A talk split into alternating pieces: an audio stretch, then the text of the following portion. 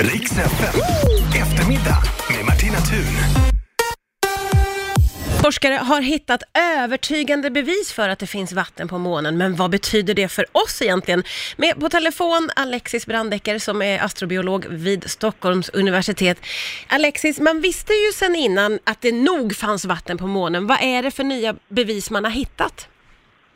Ja, alltså skillnaden nu är att man har hittat eh, spår av eh, vatten även på områden av månen som inte är i ständigt mörker.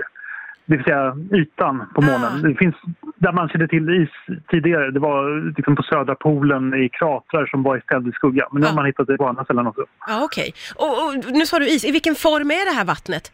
Ja, det är i små isbitar som är inuti, förmodligen inuti en gruskorn. Ja, okej.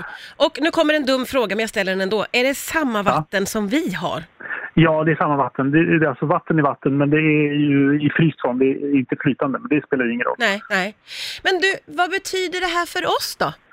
Ja, alltså det beror på lite hur mycket vatten det finns och hur lätt det är att utvinna det här vattnet. Man kan ju tänka sig om man har en framtida månbas eller något liknande, då är det jätteviktigt om det finns vatten. Det är en stor fördel. Så Då Mm. kan man ju utnyttja det, slipper man ta med sig. Ja, just det. Och så, Så, och, och på vilket sätt kan vi utnyttja det? För, förstås till oss själva då om vi skulle bo där under perioder. ja, precis. Men även till, till bränsle kan man tänka sig att man, man, bygger, man kan göra raketbränsle av vatten genom att dela upp vattnet i syre och väte med hjälp av lite energi. Så att det, det är väldigt, väldigt användbart om, om det nu finns. Ja. Eh, Finns det några planer på att skicka dit någon för att undersöka den här vattensituationen? Ja, inte, inte just eh, nu. Det kommer säkert komma i framtiden. Eh, rymdsonder som landar där och tar lite noggrannare prover. Det kan jag tänka mig. Mm. Och när kommer vi att kunna bo på månen tror du? eh, ja, ehm, ja det, det beror på hur mycket vi vill bo på månen. Eh, om vi verkligen vill så skulle vi kunna göra det inom tio år. Men, men jag, jag tror nog inte att eh, vi är så lika... Ja, jag tror inte man är superintresserad av att bo på månen. Men, men kanske inom tio år skulle man kunna göra det. Ja, okej. Men, men, men är det liksom rimligt att tänka att man ändå skapar någon slags bas där? Eller är det bara onödigt? så att säga?